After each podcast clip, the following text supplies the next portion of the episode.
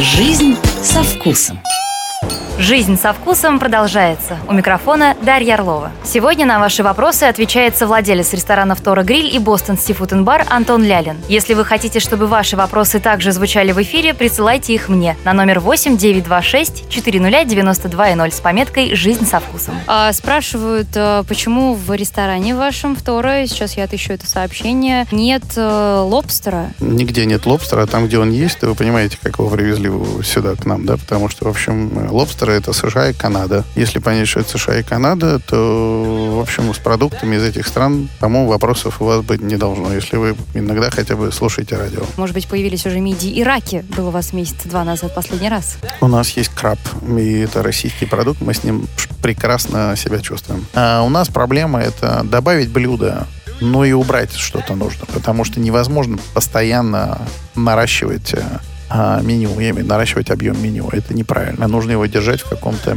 таком э, состоянии управ, управляемого какого-то процесса. Да? То есть мы убираем всегда что-то и добавляем нечто новое. Да, давайте с этим поработаем, давайте с этим поработаем. Иногда бывает э, так, что через год продукт возвращаешь, и он начинает э, как бы себя лучше показывать да, в продажах. Иногда бывает рановато. Народ не готов. Там не готов к такой острой еде, да, допустим или не готов вот э, к такому маринаду там или еще что-то. Ну, в общем, бывает по-разному. Сейчас вот э, сэндвич, который был, на мой взгляд, шикарный абсолютно, который я рекомендовал, он буквально через неделю покинет меню, его больше там не будет, да, поэтому жалко. Но ну, слушайте, остается там бургер Дон Антонио, который когда-то придумал, его так назвали.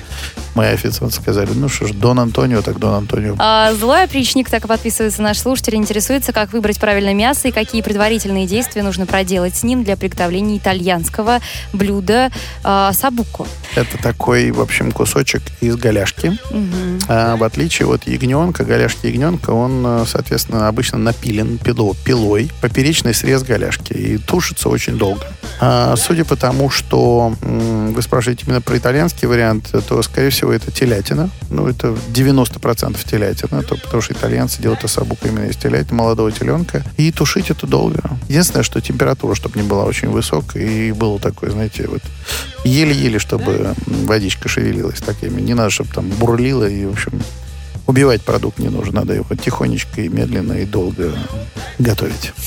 Полную версию программы «Жизнь со вкусом» слушайте каждый вторник в 8 вечера. Москва-ФМ. Не теряйте вкус. Like